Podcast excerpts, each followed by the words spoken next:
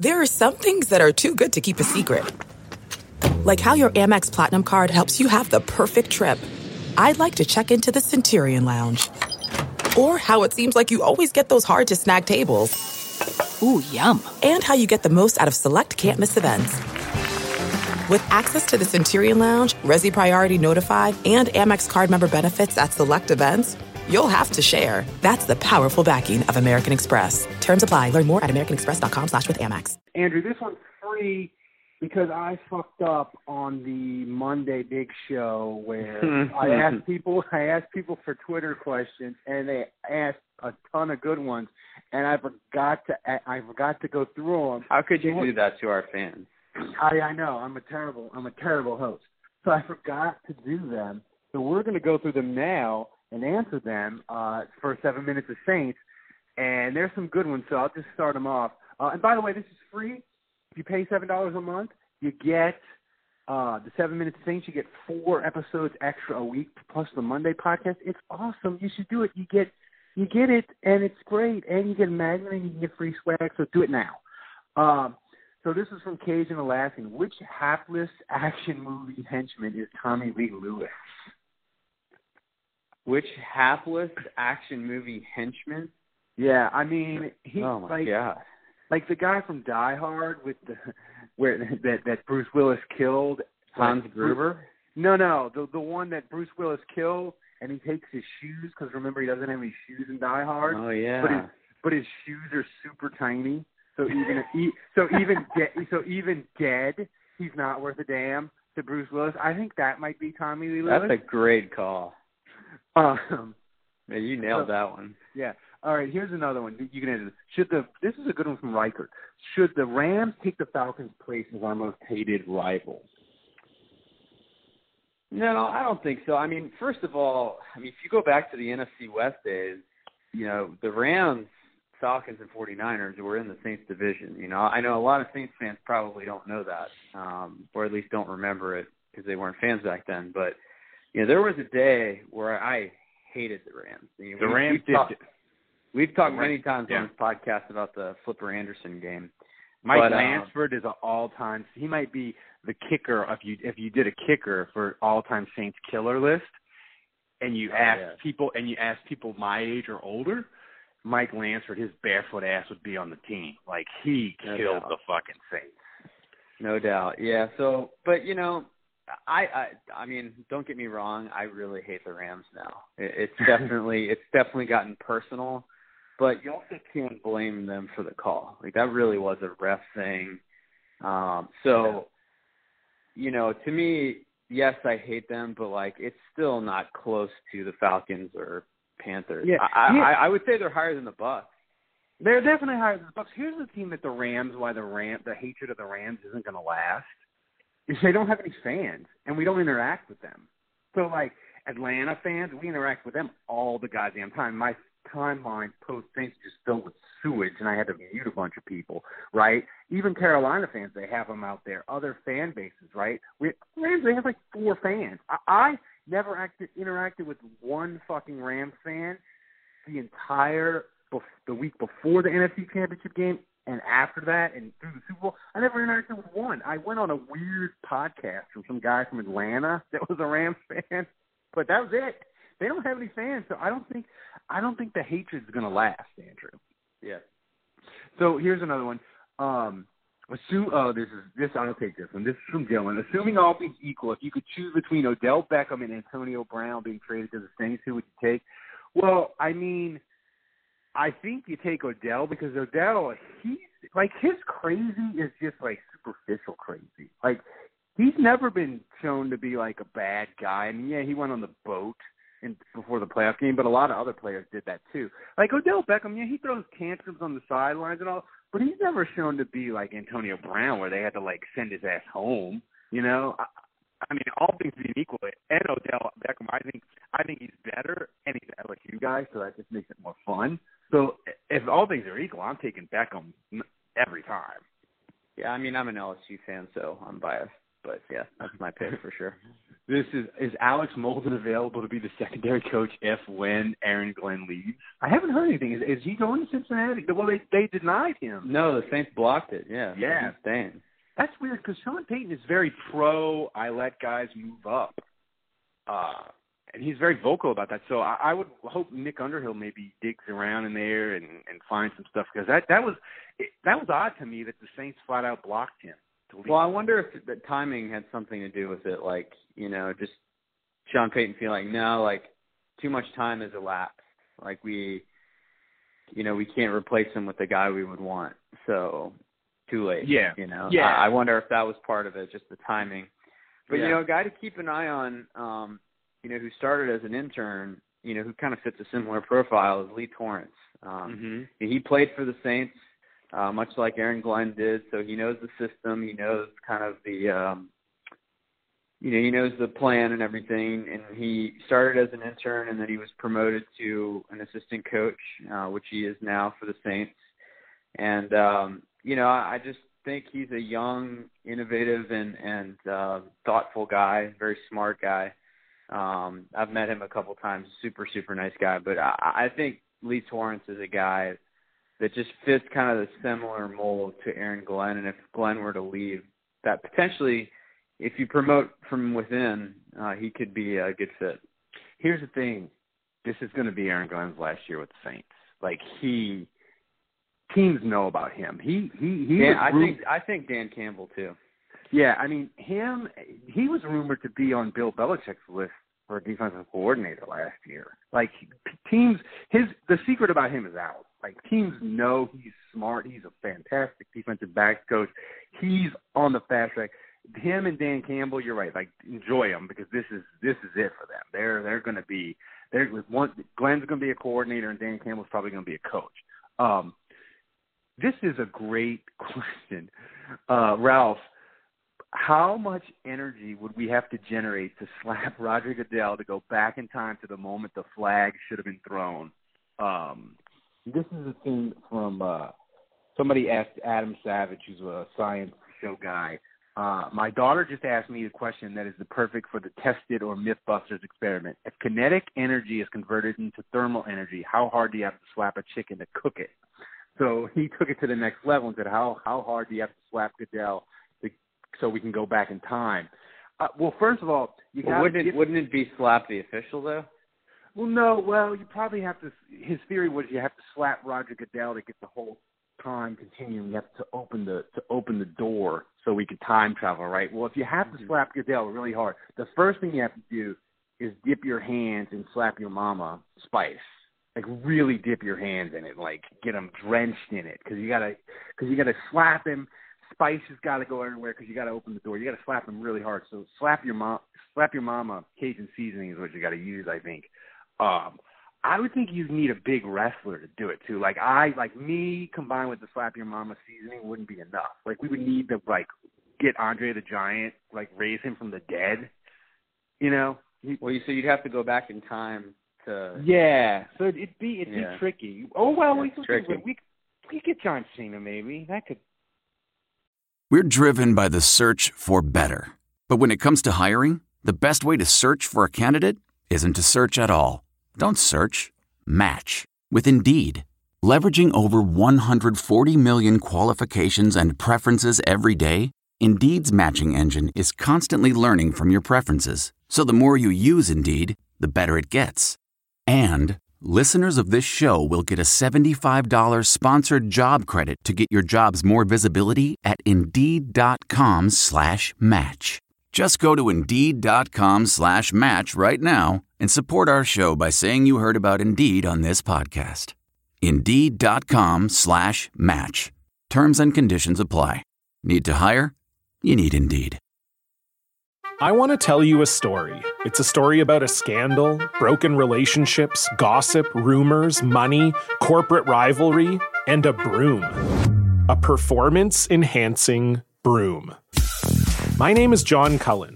I'm a comedian, podcaster, and for 20 years, I was a semi professional curler. and I want to tell you the story about how a single broom almost imploded the 500 year old sport of curling. We felt like we were bringing a knife to a gunfight. It's the story of a superstar and his fall from grace. Well, I was being dragged through the mud. It's the story of two brother entrepreneurs with a dream. I said, that's great news. It's a story of intrigue. I still don't understand why we want to keep his name secret. The full story has never been told, so I'm going to tell it. Broomgate How a Broom Almost Killed Curling. It was a year I'd like to forget. To listen to Broomgate, search for Broomgate in your favorite podcast app. That's all one word Broomgate. That could work. You think Um, that would be enough? I don't know. I mean, to to open up the time, the space time continuum. I mean, you're you're talking a hell of a slap. Yeah. Um, here's, here's a good. If if we don't, if we this is from Shane. If we don't re-sign Teddy Bridgewater, would re-signing Adam Bighill soften the blow? oh, that's fantastic. Uh, that's good.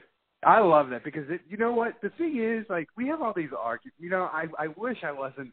I mean, granted, I wouldn't say I'm lazy, but we do all these shows. We do we we're doing the seven minutes of things. We're doing all these shows. We're doing all this fun stuff on Facebook. So I don't have time. I I hope we can get, generate enough revenue so I can pay an intern. And one of the things I'm going to have the intern do is all these Saints bloggers and motherfuckers that lose their mind when the Saints cut some random dude and they're like, he'll never clear the waiver. He's never clearing waivers. He's gone forever. Like I just want a spreadsheet of all those names. So at the end of the year, like we can go through them all. Because I feel like Adam Bighill was like number. He was like the king of that genre. Where like Oh, you yeah. can't, you can't cut him. He's he's slow and he's white and he's small. He'll never clear waivers. The Saints will never. They'll, the Saints will regret this mistake. Yeah, it's like, man, the Saints cut him. They cut fucking three draft choices. I mean, you know, like it's just. uh, But it, but uh, Shane, thanks for bringing that back and reminding people. I mean, Uh, I mean, my, my, here, here's my thing. Like, of all those guys, how many have the Saints cut that have actually gone on to be awesome somewhere else? Like Rob Ninkovich is the only one, and that was that was like 12 years ago. Yeah, and he was a weird, and he was a weird case because he was hurt all the time with the Saints. You know, Yeah. like like it, like he wasn't like just if like we cut if we cut Tavius Jones, he's gonna make make the Pro Bowl. Yeah. else. you know, it wasn't like it wasn't like Rob Ninkovich was Rick Leonard, where he was just kind of awful, and the Saints were like, "Eh, you're awful. We're cutting you." He was like hurt all the time, and Saints players were like, "Don't cut him. Don't cut him. He's really good. He just needs, to, you know." This is like the the he's the exception that proves the rule. Oh, this is a great question from Dylan Raspberry. Uh, Andrew, if you could bring back one Saints player in their prime to the team for the upcoming season, who would you pick? Jimmy Graham. Jimmy. Gra- Yeah. I mean, Jimmy Not Graham, Jimmy Graham now. I mean Jimmy Graham at his best. Jim, 2011 Jimmy Graham. Yeah, yeah. I mean, you know, you could make a case for 2011 Colston too, like a dude, like a like peak Colston, where they could put him in the slot and and do fun things with him. Joe Horn would be fun. Uh, Jimmy Graham. Jimmy Graham. uh, will the will the Saints finally get a starting caliber free agent from LSU this year in Kwon Alexander or Tyrann Mathieu? I would love it. Um, yeah, I mean, I feel like the seal's been broken with Will Clapp. I mean, at least they finally freaking drafted one, and he made the team, and he got to start a game and, and play a little bit. So, uh, I feel like the the monkey, you know, is off our back with that now. You know, I, I mean, don't Mhm. you? Don't don't you feel like Will Clapp has kind of exercised that gene? Yeah, I mean, and look, and look, the thing is, like, you know, safety's still an issue for them. Like, Coleman didn't work out, and just because Coleman was a dud and they whiffed on that, like, doesn't mean that they're not going to go looking for another safety, right? You know, same thing in tight end. Like, Coby Fleener didn't really work out. It doesn't mean like that they won't go in free agency now and sign a sign a tight end or do something. They still need another safety. Tyrann Mathieu would be a great guy. And the thing is, like, I don't know that the safety market's going to be any better. Like, I don't know that Tyrann Mathieu. He played really good for the Texans, but I don't know that he's going to get like a three-year, twenty million dollar deal. Like, I think you could still go and get him on.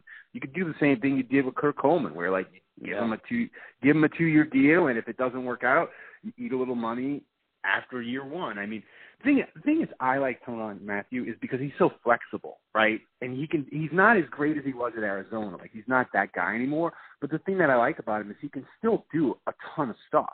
So like if you if your slot corner gets banged up, you can put him in the slot. He can play strong safety. Because you can move him all over, and He can so blitz. Yeah. yeah, he can blitz, so he can do a bunch of things. So like his versatility gives him more value. So the last question I like, and I like this. This is an interesting one. She's been disparaged a lot, Gail Benson, a ton in NBA circles. But in the small sample size, how do you think Gail is doing as the Saints owner, and how do you think she'll do as the owner long term? Uh, I think right now the structure is really stable. Uh, you, you've got Mickey Loomis who knows what he's doing. You know, Dennis Lauscha. I mean, just the, the whole um, organization was set up to run itself when Tom Benson died.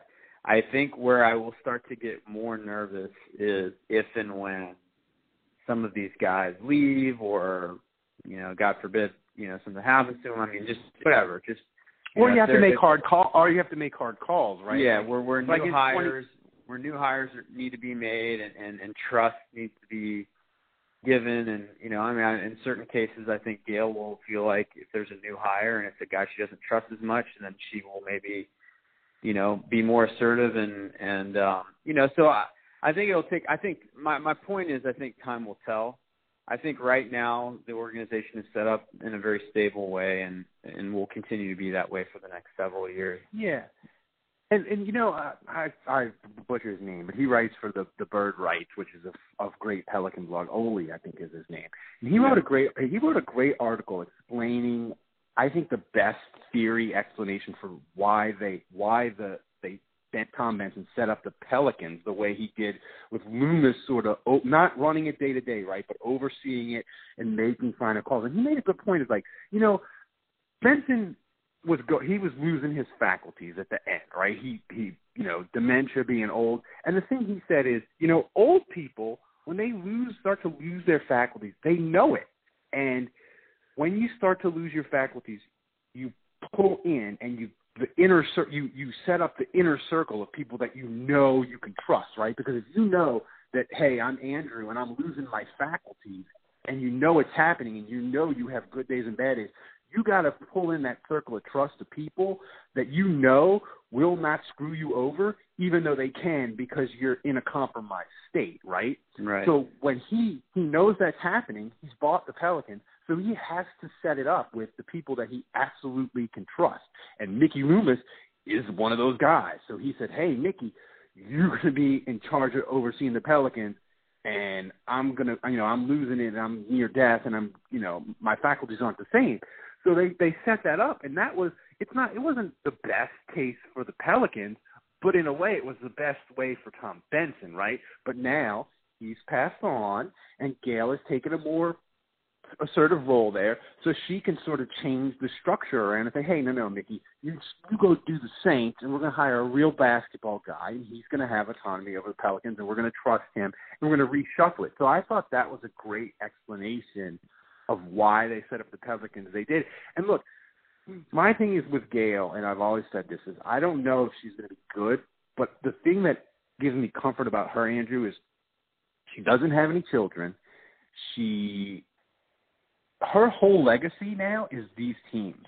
So she's going to want them to work, and I don't think she's ever going to sell them. Now she may die and pass on, and then it becomes complicated. But she ain't moving the Pelicans, and she ain't going to move the Saints because the thing is, she's the New Orleans person born and bred, and she doesn't want when she her obituary to be Gail Benson, comma move the Saints to Portland. Like she doesn't want that in the beginning of her obituary, or Gail Benson, comma sold the Pelicans for three point five billion dollars. Well, she doesn't want that for Tom's legacy either. Yeah. So yeah, I, he's an extension of his legacy at this point. Yeah, so I think I think th- her owning the teams is way better than the alternative was. We'll see how it goes, but so far so good. And let's you know let's she's she's navigated the Anthony Davis trade nonsense. She's navigated it beautifully. She held out. She didn't cave. They're fired Dell Demps. They're going to redo it. Like so far so good. Now they got a long way to go but so far so good. I mean, if she if she if she'd allowed them to trade Anthony Davis for thirty five cents on the dollar, the Pelicans would be good and fucked for the next five years. At least now they get to the summer, they have a chance.